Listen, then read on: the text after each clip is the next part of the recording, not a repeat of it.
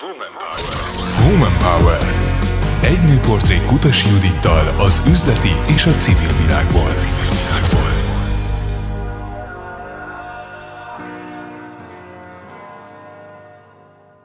Milyen elakadások nehezítik a családáválást, vagy éppen a gyermeknevelést, és milyen segítségre van, vagy lehet, lenne szüksége a szülőknek és a gyerekeknek, milyen irányba változik a világ.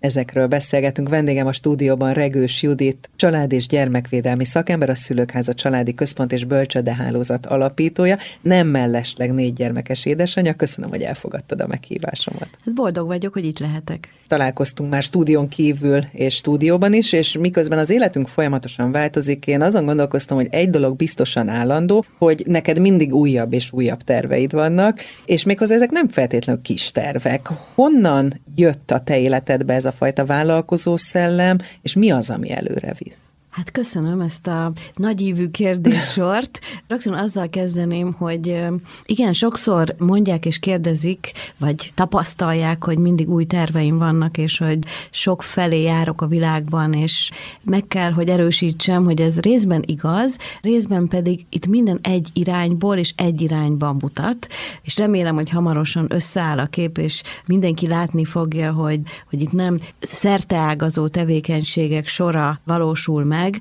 hanem itt elindult egy családi központ, egy családokkal foglalkozó módszertan, szülőtámogatás, gyermekvédelem, és ezeknek az eszközeit bontom ki, és ezek épülnek gyakorlatilag ilyen organikusan egymásra, és nem is mindig én döntöm el, hogy mit szeretnék, hanem az egyik cselekedet hozza a másikat, az egyik kapcsolat, ismerettség hozza a következőt, és végül is így történik az, hogy időről időre egy újabb hírrel, egy újabb eseménnyel tudok jelentkezni. Hát az elhivatottság az megvan, valahol megvan a tudatosság is, de akkor a, az élet is alakítja azt, hogy éppen ezen a területen belül mi az, ami a fókuszban van? Ez abszolút így van, és ugye alapvetően engem mindig is érdekeltek az emberek, tehát én az a típusú kisgyerek is voltam, és aztán pedig később is, hogy mindig velem ült szembe a néni a buszon, nekem mesélték el az életüket ismeretlen emberek, mindig tőlem kérdezték meg, hogy merre kell menni,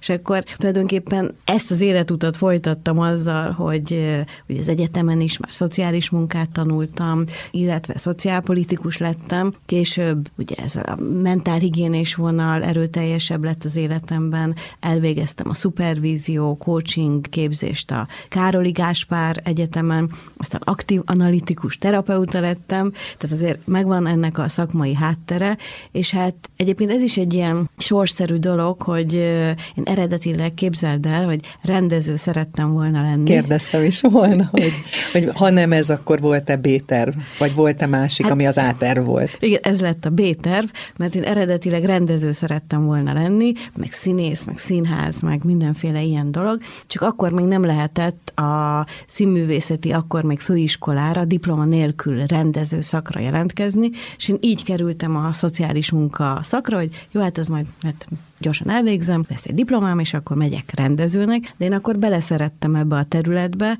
és rájöttem, hogy hát itt is nagyon sokat lehet rendezni, hogy itt is mennyi tudás van, meg mennyi élethelyzet, ami mindig is érdekelt engem. Jó, hogy ezt nem eljátszom, hanem beleérzek, és a dolgom vele az, hogy segítsem azt az embert, azt a társadalmi réteget, és aztán oda kerültem az egyes női klinikára, még gyakorlatos voltam az egyetemen, és ott megismerkedtem dr. C. Molnár Emmával, aki az én mesterem lett, és hét éven át tényleg tanulhattam tőle személyesen, meg aztán később is, és akkor ez így meghatározta, hogy én a családokkal és a gyerekekkel fogok foglalkozni. Ez az egyik. A másik meg valamiért egészen kicsi koromtól én anyukának készültem, meg feleségnek. Hát ez összejött. Mondjuk, na, igen, meg feleségnek, amit nem annyira értek, de mondjuk ez is összejött, és én állandóan úgy fogalmaztam meg saját magamat, hogy ugye mondtam a nevemet, hogy Regős Judit, és akkor, hogyha megtetszett egy gyerek az óvodába, szerelmes lettem mondjuk Kocsis Laciba,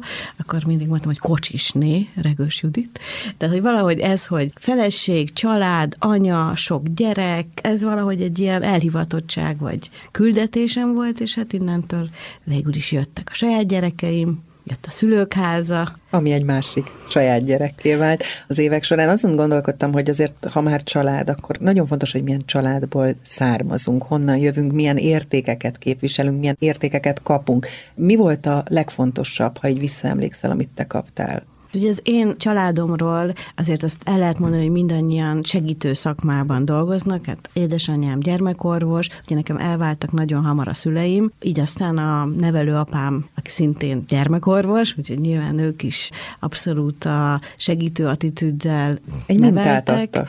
Így van, illetve hát ugye az az édesapám, aki egyébként újságíró, és ő is egy iszonyatosan empatikus ember, és talán egyébként a vállalkozós attitűdömet, meg ezt a menjünk, csináljuk, ezt azt tőle örököltem, de hogy én abszolút ilyen kommunikatív családban nőttem fel. Azt gondolom, hogy amikor szinte minden második házasságvállással végződik, amikor rengeteg új patchwork család jön létre, amikor ugye a Covid miatt családok kerültek nehéz helyzetbe, vagy lettek összezárva kényszerű módon, akkor van és kell, hogy legyen létjogosultsága a segítő munkának. Mit látsz magad körül? Több most a feladat?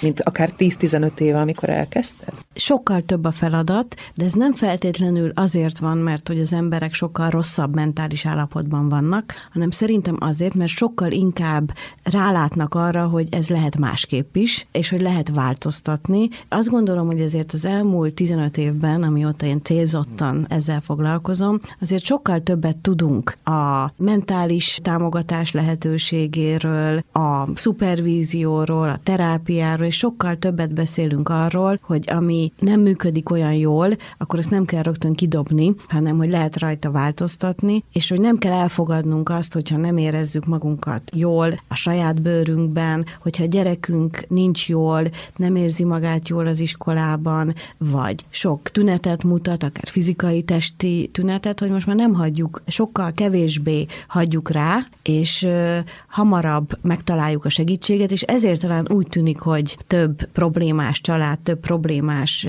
gyerek van, de szerintem eddig is volt.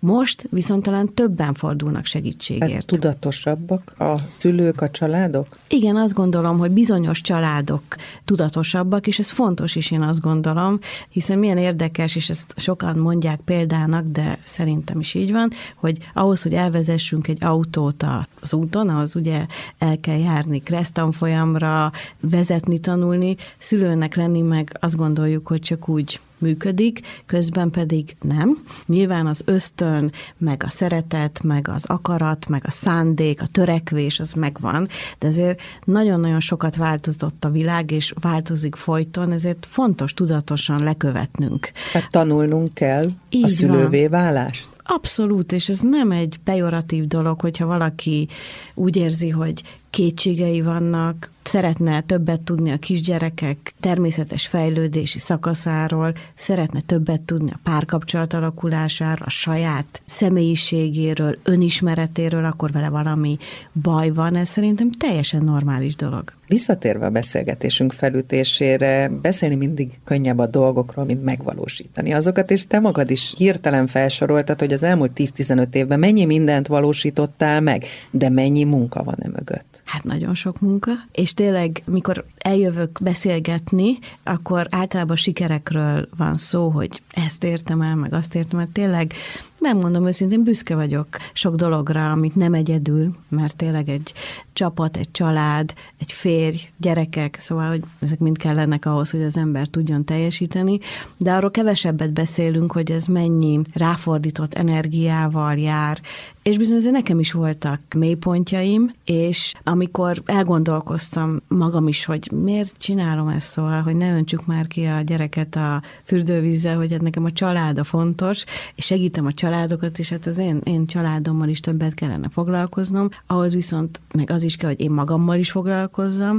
és talán mára már azt elmondhatom, hogy úgy legalábbis felismerem, és igyeksz, hogy kibillennek az egyensúlyomból, és tudatosan figyelek arra, hogy a munka és a magánélet és a saját magam megélése is ennek az egésznek a része lehessen, még akkor is, hogyha esetleg kevesebb dolgot fogok ezután megvalósítani. Én ezt szokták mondani, és és körülbelül egy idősek vagyunk, hogy egy életkorban jut el idáig egy nő, nem? Ez a fajta öntudatosság, ez a fajta tenni akarás, és ez a fajta önmagunkért való cselekvés. Erre meg kell érni. Ez abszolút így van, és én azt gondolom, hogy egyrészt nem bánok semmit, nem is csinálnám másképp, mint ahogy csináltam, mert azt gondolom, hogy ugye én is idén leszek 48 éves, és bizony azért most már egy 5 éve azért érzem, hogy nem ugyanúgy kelek fel, meg, meg azért nem ugyanannyira fáradok el este, meg nem alszom mindig ugyanolyan jól, de azelőtt sokkal többet bírtam, és amikor bele kellett tennem, magam bele tudtam tenni. Igaz, hogy voltak kisgyerekeim, akik most azóta már nagyobb gyerekek, de én valahogy úgy érzem, hogy, tehát, hogy velük együtt valósítottam meg azt, amit megvalósítottam.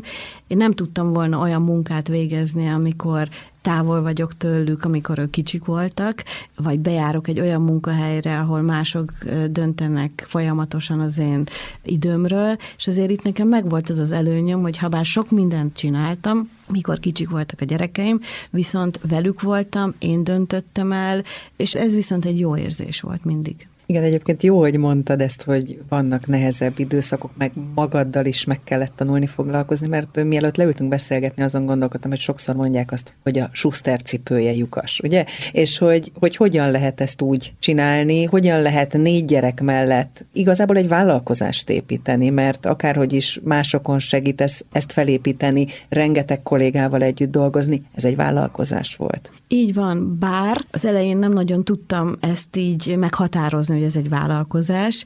Valahol ez egy szerencse is, mert így tényleg mindent a saját bőrömön tudtam megélni, és gyakorlatilag egy újszerű irányban indultam el, amit úgy hívnak, hogy társadalmi vállalkozás, és ezt én akkor még nem is tudtam, illetve hát 15 évvel ezelőtt még nem is nagyon volt ilyen fogalom, vagy társadalmi vállalkozás, azóta ez azért ez egy trendi vállalkozás típus, ezt most már támogatják, nem csak Magyarországon, hanem a világban is, és mivel én mindig meg akartam valósítani valamit, de nem volt rá pénzem, ezért folyton kellett azon gondolkoznom, hogy hogyan áll állítom elő az ehhez szükséges forrást, és ez adott egy inspirációt, nem kényelmesedtem el, és az, hogy, hogy a Schuster cipője Lukas... Hát csak egy kicsit provokálni akartam. E, ne, teljesen rendben.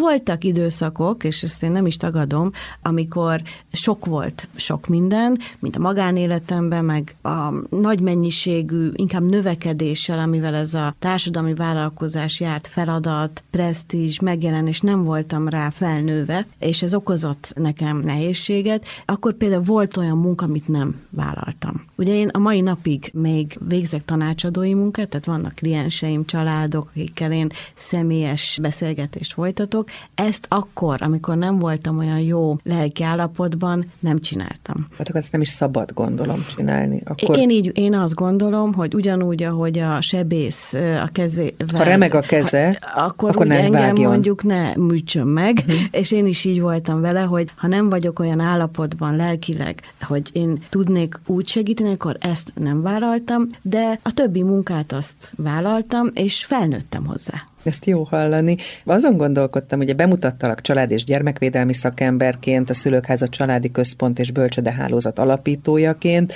gyermeknevelési tanácsadó vagy, és ugye négy gyermekes édesanyja, most 11 és 20 év közötti életkorúak a gyerekeit. Melyik, mikor, mennyire fontos, mi a sorrend, mikor mi a sorrend, tehát gondolom azért itt ez egy ilyen folyamatos egyensúlyozás volt. Így van, és szerintem kimondtad a kulcs szót, hogy az egyensúlyozás az a lényeg, hogy az egész élet olyan, mint egy libikóka, hogyha azt az ember valahogy megtanulja, és én ezt tanulom folyamatosan, nem csak a munkában, hanem a magánéletemben is, hogy hogyan tudok egyensúlyozni, mert hogy mi a fontos? Hát természetesen a gyerekeim. Tehát, hogy ez...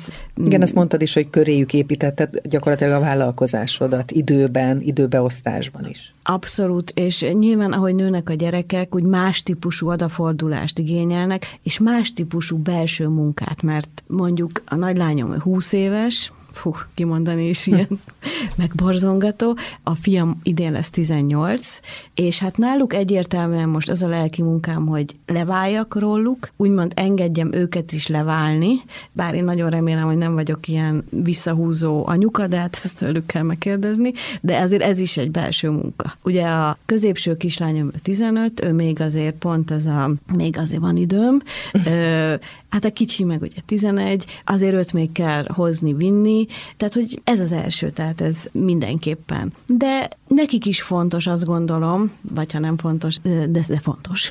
meg, ezt, meg is szoktam velük beszélni, hogy azért én is létezem, és hogy én nem csak anyuka vagyok, hanem vagyok egy saját magam entitás, és hogy, hogy én is fejlődjek, és hát tudom, hogy én azt gondolom, hogy ez egy egészséges dolog, mert előbb-utóbb úgy is fel fognak nőni, nekik is jó, hogyha én is fejlődöm. Beszéltünk a gyerekekről és arról, hogy hogyan kell egyensúlyozni, és nyilván minden egyes időszak az életedben, amikor mondjuk a sotén családgondozóként dolgoztál, vagy amikor más pillanata volt az életednek, akkor mindig valamire ezek az időszakok rávilágítanak, valamit tanul belőle az ember. Mikor volt az a pillanat, amikor úgy felismerted, hogy itt tehát micsoda hiányosságok vannak a rendszerben, hogy belefér egy ilyen út is ebbe a világba, és lehet másképp gondolkodni? Hát én mindig egy kicsit ilyen belülről bomlasztó típus voltam, tehát nem ez a lázadó forradalmár, hanem úgy ott is ugye ez egy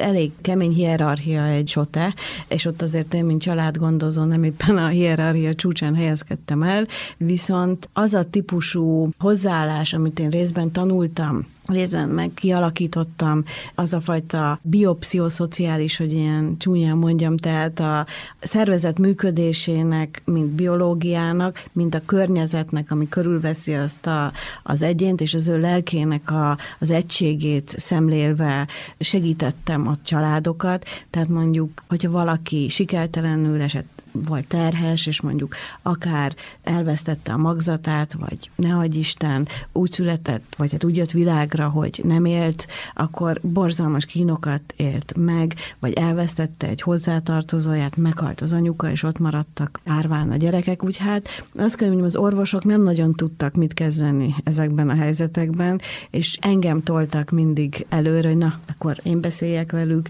én oldjam meg a problémát, és akkor úgy, úgy éreztem, hogy na hát itt, itt akkor van valami hiátusz, amivel azért lehet, hogy abban meg én vagyok a jó.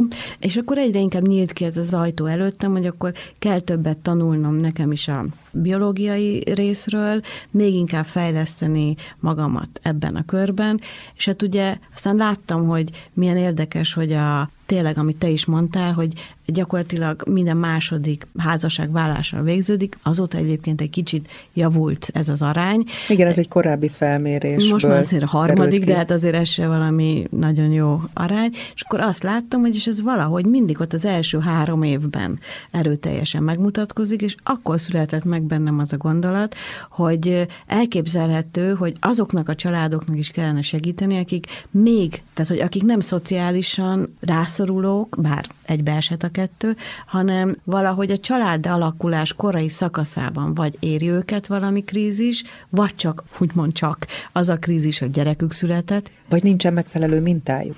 Például, és ez nagyon gyakori, mert pontosan ezért, mert hogy ilyen gyorsan változik a világ, és nincsenek ilyen egyértelmű, nem mondom, hogy ez baj, mert én a fejlődésben hiszek, viszont a fejlődést azt segíteni kell, mert még nincsenek megfelelő minták, ahogy mondod, és nem volt ilyen fórum, hogy akkor ezt hogy segítsük, ki segítse, hogy miért, azt, azt gondolom, hogy kiderült, és akkor valahogy így irányított engem arra a, ez a felismerés, a sors ki, hogy nevezi, hogy akkor legyen egy ilyen hely a szülőknek, mondjuk egy ház, mondjuk legyen szülők háza, ahova szülők jönnek nyilván vagy gyerekkel, de olyan is van, hogy még csak várandós, vagy csak tervezi, hogy szülő lesz, vagy családjuk lesz, és akkor segítsük őket, hát ha elkerülhetőek, vagy átsegíthetőek ezek a krízisek, vagy megfejlődhetőek jó irányba. És akkor és innen jött a gondolat, hogy kezdjünk ilyen programokat adni a szülőknek.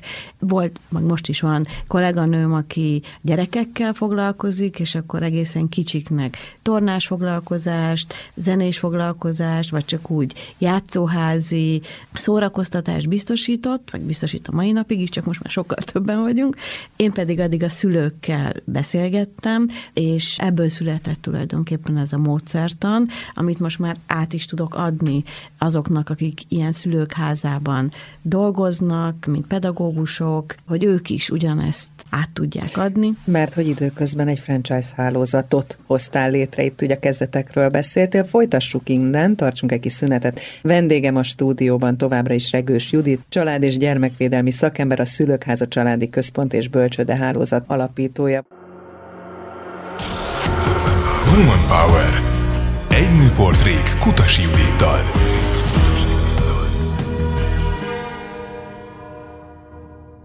Már is folytatjuk a beszélgetést Regős Judittal, család és gyermekvédelmi szakemberrel, a Szülőkháza Családi Központ és Bölcsöde Hálózat alapítójával, egyben négy gyermekes édesanyával. Ott hagytuk abba, hogy 15 éves távlatban beszélgettünk a kezdetekről, és hogy hosszú évek munkájával egy módszert dolgoztál ki, amit most már meg tudsz osztani másokkal. De beszéljünk egy picit a részletekről. Ugye 20 éve segíted a családokat tanácsadóként, család és gyermekvédelmi szakemberként, és a sok összegyűlt tapasztalat, gondolom, adta azt, hogy ezt így lehetne jól csinálni, segíteni másokon. De mit akar ez a módszer? Igen, csak így, ahogy hallgattam, ahogy mondtad, tényleg így végigpörgött bennem ez a húsz év, és hogy tényleg, hogy mit akar. Tehát igazából én mindig azt mondom, hogy ez az én módszerem. Ez nevezzük regős módszernek. Én nem mondom, hogy máshogy nem lehet jól csinálni, én így csinálom. Úgy tűnik, hogy ez működik, mert egyrészt, hogy 15 éve fennmaradt nehézségekben, Covid alatt, négy gyerek mellett akkor csak működik, illetve hát azok a visszajelzések jönnek, hogy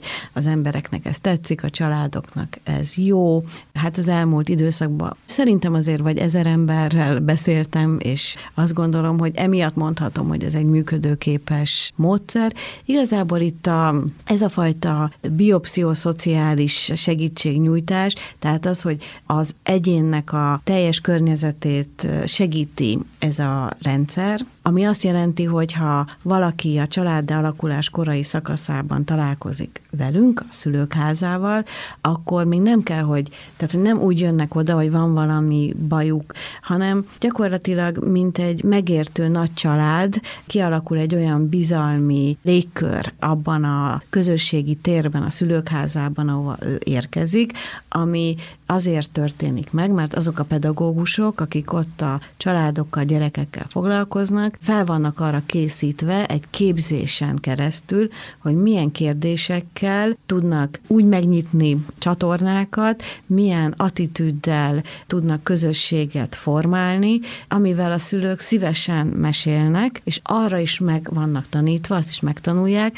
hogy milyen válaszokból mire tudnak úgy következtetni, hogy gyakorlatilag indirekt módon, még mielőtt nagyobb baj lenne, vagy ők a helyszínen már támogatást tudnak nyújtani, egyfajta szülőtámogatást, vagy pedig a megfelelő szakemberhez tudják irányítani a családokat, hogyha szükséges. És van egy megfelelő szakember hálózat, így a szülők háza körül, amiben családi tanácsadó, pszichológus, jogász, orvos, de egészen fogorvosig tudunk ajánlani, és akkor tudjuk, hogy jó kezekbe fog kerülni, mint tényleg, mint egy nagy család, hogy ahol ott tényleg nem úgy megy oda az orvoshoz, hogy utcáról, hanem tudjuk, hogy kit ajánlunk, és bizalommal fordulhat hozzá, és akkor természetesen ezeknek a programoknak van gyerek program része, amik mind-mind úgy vannak felépítve, hogy érzelmileg fejleszék a gyereket, illetve az egész családot, mert a szülés a gyerek együtt vesz ezen részt. Van zenés, minimuzsika, tornás, izgőmozgó torna, miniművész, a kézműves foglalkozásunk, és emellé szülőknek szóló irányított tanfolyamaink vannak, egészen a munkaerőpiaci integrációig van arcfestő képzésünk, képzeld, amivel rögtön egy olyan tulajdonképpen szakmát szerez egy anyuka, amit a gyerek mellett is tud űzni, és ezért pénzt is tud keresni, de van kommunikáció, konfliktuskezelés, vannak workshopjaink. Én, hát az élet minden területén pontosan. valami fajta fogódzót lehet így adni, nyújtani, mert amikor már meséltél, azon gondolkoztam, hogy igen, az ember, amikor már várja a gyermekét, akkor találkozik esetleg a védőnővel, házi orvossal, tehát bizonyos időszakokban, de nem folyamatosan, vagy lehet, hogy még nem tartott, de már szüksége lenne ilyen vagy olyan támogatásra, tanácsra. Vagy mondjuk például arra, hogy, hogy mire tud a védőnő segítséget nyújtani, hogy lehet, hogy esetleg pont nem veszi észre, hogy mennyi segítő ember veszi körül őt a család alakulás korai szakaszában, de mondjuk eljön a szülőkázába, és ott elmesél, hogy milyen problémája van, és a felkészített pedagógusok el tudják hogy na hát ezt majd meg tudod kérdezni a védőnőtől. Hív fel az orvost, keressünk együtt bölcsödét, milyen a jó bölcsöde. Hogy tudsz a... visszamenni dolgozni. Pontosan, hogy Igen. akkor mire figyelj oda, hogyha mondjuk két évig otthon vagy, és egy levelet se írsz, egyszer nem hívott fel mondjuk a főnököd, vagy jelzed, hogy te azért úgy még számíthatnak rá. Lehet, hogy nem fognak annyira rád számítani. Tehát az élet számos olyan területén segít ez a módszer, amit így nem is lehet felsorolni, mert pontosan ettől egyedi. Abban a székben, ahol ő számos interjú alanyom mesélt az elmúlt két évben arról, hogy mennyire megváltozott az élete, a Covid, a pandémia miatt mennyire másképp kellett dolgozni, másképp kellett a világhoz állni. Nektek, neked milyen változást hozott az életedbe? Hát ugye először is, akit veszteségért, annál nincsen rosszabb, és részvétem mindenkinek, aki ilyet átélt. Nekünk ilyen szempontból szerencsénk volt, mert ilyen közeli veszteséget nem éltünk át a COVID által. Elért minket a betegség, a nagylányomnak ilyen long, tehát ilyen hosszú covidja volt, ami nem volt egy kellemes dolog. Ez volt a negatív része, de az az igazság, hogy nekünk számos pozitív dolgot is hozott ez a két év, mert egyrészt már nagyon hiányzott nekem ez ez az összekapaszkodás, meg hogy így a család és így együtt. Ugye hát elég sok dolgot teszek, meg külföldre utaztam, és akkor így papíron volt róla, hogy nem mehetek sehova. Másrészt pedig így megtanultam valahogy sokkal jobban a mában élni. Tehát, hogy kevesebbet izgulok azon, hogy jaj, mi lesz, és akkor kevesebbet tervezek, hogy akkor előre, két évre, három évre. Örülök tényleg minden napnak, amikor valami működik, amikor nem történik semmi baj. Örülök a tavasznak, hogy kimehetünk, hogy el lehet utazni, amikor el lehet utazni. Szóval, hogy ilyen hát megváltozik az ember szemlélete? Így van, tehát enyém. Tehát, hogy én nekem ezt hozta, ami jó dolog. A szülőkháza életében, ugye ott azért egy elég nagy megborulás volt, mert tehát... Személyesen nem lehetett találkozni. Hát abszolút, tehát amiket itt most elmondtam. Ez mind abban a pillanatban lezárult, gondolom. Ez így van, tehát azért ez egy közösségi tér, egy hálózat, ott voltak a partnerek, a pedagógusok, akiknek azért valahogy fizetést kellett adni, az bölcsődei hálózatot üzemeltetünk most már, és akkor, hogy hát most mi lesz? És hát egyrészt valahogy akkor, nem tudom, én ilyen, ilyen szempontból szerencsés vagyok, és ez biztos, hogy otthonról hozom, mert nagymamám pont ilyen, hogy amikor nincs baj, akkor mindig szorong, meg jaj, jaj, amikor baj van, akkor pedig penge, és rögtön tudja, hogy mindent meg fogunk oldani, és vagy én bennem is volt egy ilyen belső biztonság, hogy jó, ez nem tudom mi lesz, de jó lesz, megoldjuk. És tényleg kitaláltunk közösen egy úgynevezett digitális bölcsödét, digi bölcsi, ami arról szól, hogy először a Facebookon kezdtük el az összes kollégával, akik a hálózatban dolgoznak, hogy reggel 8-tól este 7-ig, ugyanúgy, mintha nyitva lettünk volna, ezeket az előbb említett gyermekprogramokat online élőbe toltuk. Napi híreket mondtam én a COVID helyzettel kapcsolatban, akkor napi mamiként, mert hogy van egy ilyen szerzői oldalam. Ez egy blog. Ez egy blog. Igen. Tanácsokat adtam élőben, beszélgettem a szülőkkel, ez nagyon jót tett az én mentális állapotomnak, hogy ne esek szét, és a többiek is azt mondják, hogy nagyon jó volt, hogy volt feladat, és hát szerencsére azért a bölcsödékkel kapcsolatban elég hamar jött a mentőcsomag, mert ott azért ugye a bölcsödéknek normatíva jár, és ugye nekünk szerencsére ez megvolt, így azért nem volt teljes bevétel kiesése, így azért a fenntarthatóságunk valamelyest megmaradt akkor ezt az időszakot végül is sikerült egy ilyen win-win megoldással átvészelni. Nagyon sok mindent említettél, amiről viszont nem beszéltünk, és globálisan nézve a kérdést egy érdekes dolog lehet gyermekvédelemmel, családtanácsadással foglalkozó szakember szájából, hogy szerinted mennyire éri meg ma gyereket vállalni? Mert nagyon sokat beszéltünk arról, ha már valaki tervez, ha már valaki vállal. Hát én azt gondolom, hogy gyereket vállalni mindenképpen megéri, minden szempontból, és nagyon érdekes mert én tanácsadóként dolgozom a Kopmária intézetben, ami a demográfiával foglalkozik, és most pont volt egy kutatás, ami arról szólt, hogy az emberek miért vállalnak gyereket, hogy mennyire anyagi, hogy mennyit számít az anyagi biztonság, és mennyit a mentális plusz, amit ez ad. És persze nyilván nagyon fontos, hogy legyen lakás, ahol él, legyen azért munka, bevétel, de maximális pontszámot az kapott, hogy működjön a párkapcsolat, hogy akkor is vállal az ember gyereket, hogyha... Ha picit rosszabb a helyzet? picit rosszabb lenne tőle. Nyilván, akinek gyereke van, annak nehezebb, úgy tűnik, mintha nehezebb lenne munkát vállalni, mert hogy ott a gyerek. Erről is egyébként megoszlanak a tapasztalatok. Én is arról tudok beszámolni, hogy miatt a gyerekeim vannak, sokkal koncentráltabban osztom be az időmet, sokkal kevésbé engedek meg magamnak üres járatokat. Szerintem a teljesítményem igenis javult, a motivációm is több, hogy menjek és csináljam, mert ott vannak a gyerekek. Tehát ez most üzenet a munkaadók számára Abszolút. is egyben? Hát szerintem egy anyuka az egy remek logisztikailag, hát nem, tök jól tud koncentrálni, nem zavarja a körülmény, hogy sír a gyerek, nem? Szóval... Időnyomás alatt tud teljesíteni. Abszolút. Tehát, hogy empatikus.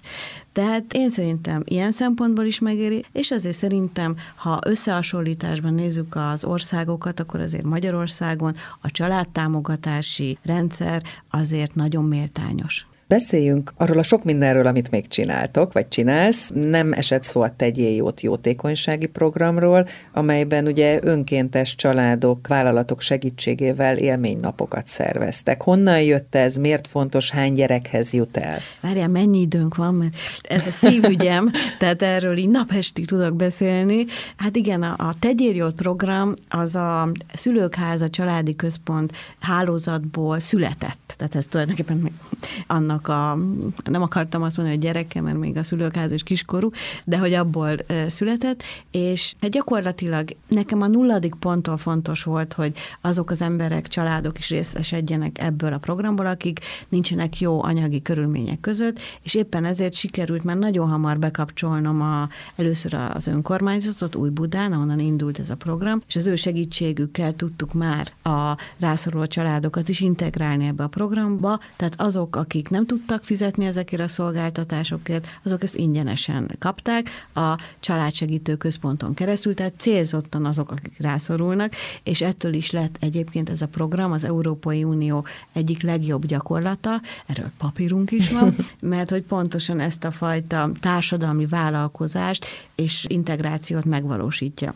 És ide kapcsoltuk be az állami gondozott gyerekeket, ilyen családi napokra, először csak 40 gyereket, hogy ők is részesüljenek élnek ebből a nagy családi élményből, és ez annyira a szívünkhöz nőtt ez a kezdeményezés, hogy erre épült rá tulajdonképpen ez a program, és már már 500 gyerek van ebbe a programban, 12 gyermek otthon az országban, illetve most már az ország határon túlra is eljutottunk, pontosan emiatt az Európai Uniós gyakorlat miatt a világbankig is eljutott a hírünk, és így kint is jártam Washingtonba, ahol összekötöttek először a gánai kormányjal, aztán most már Marokkóban is, és ott is. Ott is van szülők háza, Gánában? Hát, Vagy egy program? Remél, a program az már elindult, és nagyon remélem, hogy idén már arról is hírt adhatok, mert tervezem március végén, hogy kimegyünk, és ott már egy valós szülők házát fogunk megnyitni Gánában, és ők is be tudnak kapcsolódni ebbe a programba, úgyhogy a Tegyél jót gyakorlatilag tényleg erről szól, hogy tegyél jót, élményprogramokat szervezünk a gyerekeknek, sport, tegnap voltunk 21-en a játék színben. Tehát kultúra is. Kultúra. Program része. Fantasztikus volt a gyerekek arcán látni, hogy mennyire örülnek ennek. És hát most már idén ösztöndíj programot is tudtunk hirdetni pontosan a cégek támogatásának köszönhetően, és hát ugye ennek az egész alapítványnak mögé állt dr. Kemény Dénes, akit talán nem kell bemutatnom, és ez egyrészt egy nagy elismerés nekem, hogy egy ilyen... Ő nem csak a vízilabda világában tölt be fontos szerepet. Hát így van, és, hanem a mi gyerekeink, a szülőkházás, tegyél gyerekek életében is, mert ő személyesen is megjelenik ezeken a programokon rendszeresen, és a gyerekek, mikor látják a Dénes bácsit, akár a, bár nem hívják bácsinak, csak most a Dénest, óriás plakát, akkor, akkor tudják, hogy valahogy mi hozzá is tartozunk, és ez nekik is ad egy plusz hitet, hogy ennyire fontosak ők. Tehát említhetném Nyári Károlyt, Vince Ottót, az egész játékszintet, olyan emberek álltak emögé, mögé, ami a nevükön túl mutat és akkor együttesen lehet valami többet, valami jót tenni. Ugye arról beszéltünk, hogy egy társadalmi vállalkozás, amit létrehoztál az elmúlt időszakban, és egy franchise hálózatot. Tehát ez egy tudatos tervezés eredménye volt, vagy egyik feladat és lehetőség jött a másik után? Semmiképpen nem volt egy tudatos tervezés egy pontig. Tehát, hogy, hogy én tényleg egy ilyen szülők háza közösségi teret szerettem volna létrehozni az előbb elmondott okokból, és aztán annyira rátapintottam, és jókor, jó helyen, hogy sokan jelezték az országban, hogy ők is szeretnének ilyen közösségi teret, és akkor kezdtem azon gondolkozni, hogy az hogyan lehetne duplikálni, multiplikálni, átadni, és akkor elkezdtem tanulni, olvasni, sok szakemberrel, közgazdásszal, pénzügyi emberrel, jogásszal, vagy ez is, hogy más franchise hálózatokat tanulmányoztam.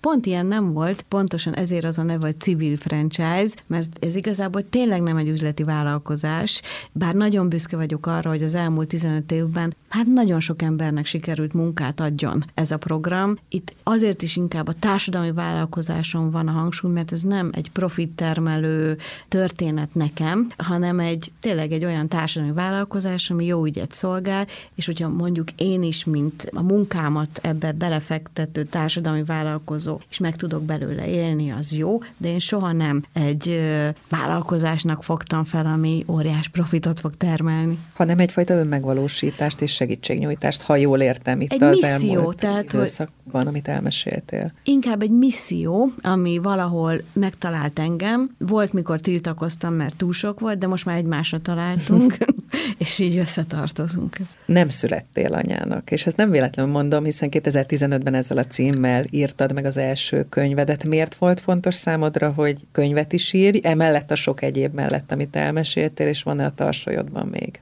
Hát nekem ez a hobbim, ez az írás. Más kötögetni szokott, vagy keresztrejtvényfejt, én írogatni szoktam, meg gondolatokat szövögetek. Egyébként képzeld, verset is írok, majd egyszer lehet, hogy megmutatom a nagy közönségnek, még nem vagyok rá felkészülve.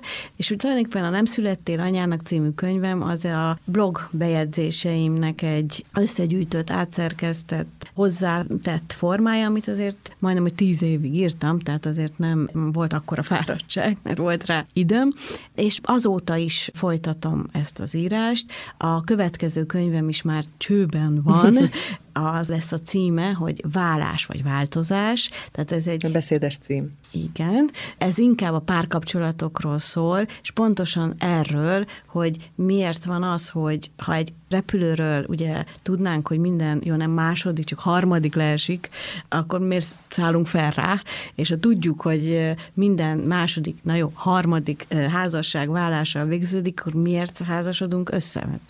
Persze nyilván a könyvben inkább arról van szó, tehát nem arra biztatom a olvasókat, hogy ne házasodjanak össze, hanem hogy vegyék komolyan azt a boldogító igent, mert ugyan, ha leesik egy házasság, az nem olyan, mint egy repülő, de bizony nagyon komoly érzelmi krízis, traumát okoz, tehát nem olyan egyszerű dolog elválni. Az fáj annak, aki elvált, fáj a gyerekeknek, mindenkinek fáj. Mindig egy veszteséggel jár. Az mindenképpen egy veszteség, tehát erről szól a könyv, hogy hogyan tudjuk elkerülni, hogyan tudunk egy kapcsolaton belül megújulni, mik a buktatók, hogyan tudunk változni, illetve ha valamiért tényleg nem megy, akkor hogyan tudunk elválni úgy. Hogyan tudunk változtatni. Hogy hogyan... Sérülésmentesen, ha jól értem. Pontosan, és nyilván én nem biztatok senkit vállásra, ha bár én velem is megtörtént. Újra házasodtam azóta, és hiszek a továbbiakban is a házasságban.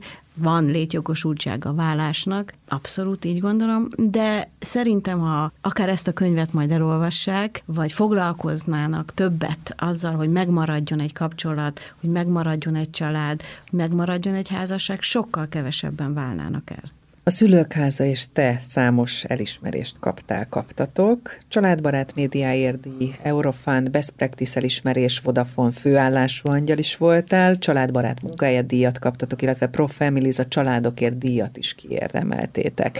Mit jelentettek, vagy jelentenek neked ezek az elismerések? Mi az, ami, ami ebből kifejezetten fontos volt számodra?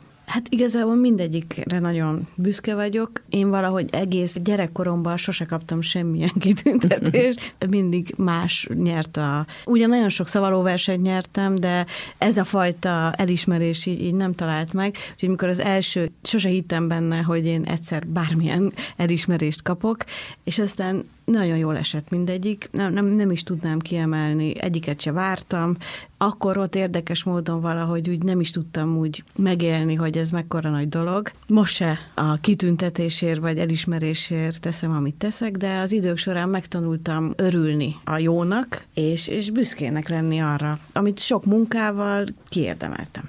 Sokszor szóba került itt az elmúlt fél órában, 40 percben a siker és a kudarc. Számodra mi jelent sikert, hogyan viseled a kudarcot, melyikhez hogyan viszonyulsz? Nagyon jókat kérdezel. Talán a kudarc jó viselése az már nekem siker. Tehát, hogy szóval mindig lesznek kudarcok az életben, tehát egyébként én viszont rosszul viselem a kudarcokat. én, én nagyon ilyen teljesítményorientált vagyok. Mondhatjuk így, hogy maximalista, igen? igen? Én, én nagyon maximalista vagyok, és tényleg meg kellett tanulnom a kudarcot feldolgozni, meg elfogadni, hogy az ember tényleg hol fent, hol lent, és hogy valahol tényleg ez az egyensúlynak a megtartása az az élet lényege, és ezt gyakorlom. Ha ez működik, az már úgy siker, de persze egy-egy, egy-egy új szülőkháza megnyitása a munkámban, ez siker, akkor egy elismerés, az siker, tehát hogy azért ezek jó érzések, és töltik az embert, csak aztán az ember megy tovább, elteszi, megberegeti egy kicsit a vállát, hogy na, most így ügyes vagy, és az így jól esik, de... De menni kell tovább. De, de menni kell tovább, és a kudarc az ugyanilyen, hogy oké, okay, az ember letörli a térdét, hogy na, most jó pofára estem, aztán feláll, és akkor és is menni is kell tovább. tovább. Igen. Azt szokták mondani, hogy érdemes kimondani az álmokat, mert akkor nagyobb eséllyel valósulhatnak meg, és hát célokat kitűzni. De említetted, hogy a COVID azért arra megtanított, hogy nem lehet olyan biztonsággal hosszú távon tervezni, mint mondjuk 2020 előtt lehetett. Milyen kimondható álmok, célok vannak most az életedben? Hát képzeld el, hogy ahogy idősödöm, egyre jobban szeretem a természetet, és egyre inkább vágyódom olyan dolgokra, hogy mondjuk legyen egy kis kertem, ahol gyümölcsfákat metszek, és hogy én magam termeljem meg a kis paradicsomot, paprikát, és ami nagyon jó, hogy a férjem is, aki egyébként újságíró, tehát ő is egy agrármérnök, neki is pont ugyanez a vágya, és most nagyon örülök, mert hogy ugye lassan felnőnek a gyerekeim, de most megint lett egy közös álmunk, mégpedig ez, hogy legyen majd egy kis háztáji gazdaságunk, és most például hétvégén fa metsző leckéket fogok venni.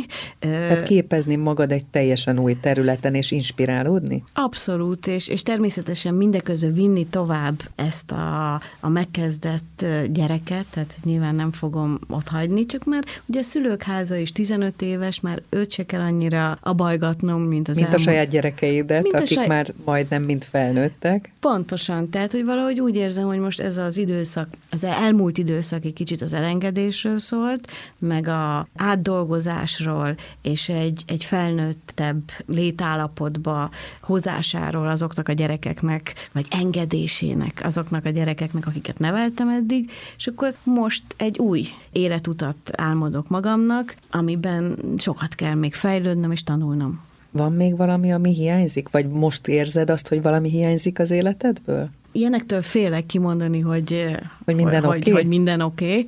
Okay. igazából most tényleg jól érzem magam. Tehát egyensúlyban érzem magam, szeretve érzem magam, van inspiráció, de ez sok munka. Igen, ezen gondolkodtam, hogy, és ide kapcsolódik, hogy mi kell egy nőnek ahhoz, hogy egyensúlyban legyen, hogy tevékeny legyen és sikeres. Mert hogy erről beszélünk. Nagyon sok munka, önreflexió, egyensúly, és gyakorlatilag én ezt, ezt tanulom folyton, és úgy érzem, hogy jó úton vagyok, és ezen az úton szeretnék tovább menni, és nem szeretnék ilyen hiányokkal foglalkozni, és azt szeretném megélni, hogy a jó ma van, és nem gondolkozom azon, hogy mi hiányzik. Beszéltünk arról, hogy mi hiányzik, vagy nem hiányzik az életedből, és én azt szűrtem le belőle, hogy, hogy a legfontosabb az önazonosság, hogy egy bizonyos életkorban a nő eljusson idáig. Kell még valami ezen kívül? Szerintem tényleg a legfontosabb az önazonosság, és tényleg az ember folyton változik, tehát már említettem, hogy 48 éves leszek idén, tehát már nem vagyok tinédzser, de tényleg, ahogy az embernek eljön a leopárd mintás ruha korszak, ezt már, már eljött, úgy jön egy ilyen elfogadás is, hogy jó, hát ilyen vagyok, jó, szeretnék mondjuk lefogyni na 5-10 kilót, az jó esne, meg szeretnék mondjuk 5 kilométert megfulladás nélkül lefutni, tehát ilyenek vannak, de nem úgy, hogy és hogyha ez most nem következik be, akkor már boldogtalan vagyok, és valahogy ezt az úton levést szeretném így, így megtartani, Nyilván megváltozni nem fogok. Örülök, hogyha bárkinek tudok segíteni, akár egy beszélgetéssel, akár egy gondolatommal, ha neki az jó, de nem is akarom magamat rátukmálni senkire legyen akkor ez már a végszó, illetve az, hogy fontos, hogy, hogy úgy segítsünk másoknak, hogy az nekik is jó legyen. Talán Pontosan. ez a legfontosabb. Köszönöm a mai beszélgetést. Én is nagyon jól éreztem magam. Regős Judit család és gyermekvédelmi szakember, a Szülőkháza Családi Központ és Bölcsödehálózat alapítója volt ma a vendégem. Köszönöm a figyelmet, Kutasi Juditot hallották. Woman Power egy nőportré Kutasi Judittal az üzleti és a civil világból. Az első magyar podcast portré sorozat különleges nőkről, férfiaknak is. Rádiós megjelenés. Hétfő egy nő a Trend fm az FM 94.2. Woman Power.